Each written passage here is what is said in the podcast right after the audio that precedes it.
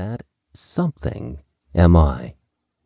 I, who from the beginning have been sitting here within, quietly waiting for this moment. Yet, while waiting, it was really I who was guiding you all the time, who put each thought into your mind,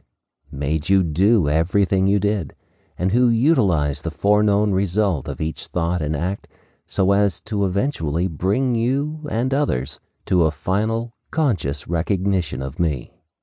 And if I have permitted you to feed on these worldly ideas, to follow these selfish desires, to grow fat with pride, and even to gain the summit of all your ambitions,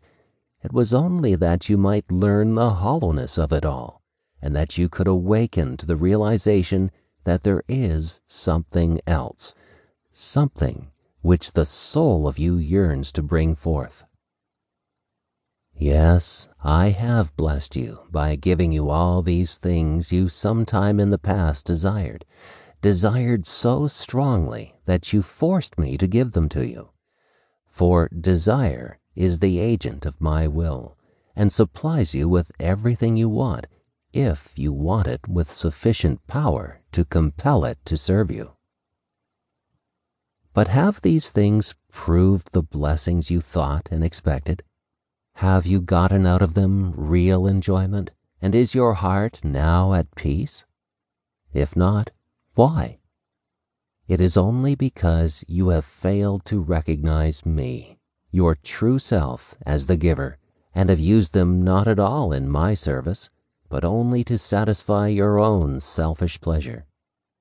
But I have allowed you to indulge yourself to your heart's content with all such empty joys even leading you on from one to another, holding out to you the possibility of finding in some new bauble or sensation or accomplishment or power that something you craved, but which, alas, you have never found and never even glimpsed, except perhaps when, in the hours of deeper remorse and penitence, you turned from this world of self you created around you to the ideal within and dimly sensed there my presence. Ah, dear son, I have indeed given you these blessings, and they are real blessings, for they are my special sign of approval to you. But the blessings are not what you think them to be. The real blessings are in the qualities I have developed in you, in the acquirement of these riches in the attainment of these desires, the qualities of determination to win, of persistency of purpose,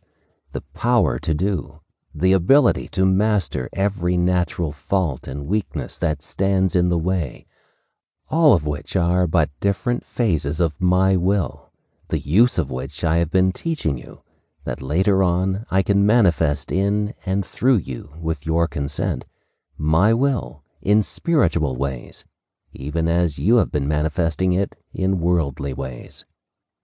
In other words, all attaining, whether it be of money, power, or fame, in art, literature, or music, science, philosophy, or religion, is but so much training in the use of my will,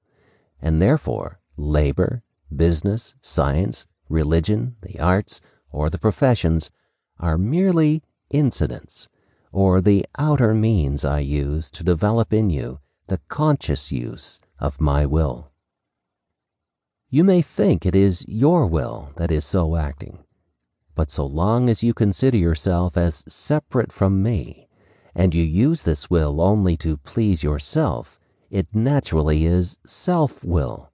and that is why it brings you no lasting or tangible good,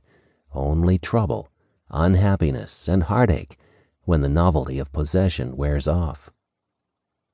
And so, of course, you cannot know me, and therefore cannot acknowledge that all that you do, or have, or suffer, is but the result of the action of my will working thus in and through you to bring about my purpose. But the time is coming when you will understand somewhat of this Hence this message, hence this special favor to you. You may ask why I.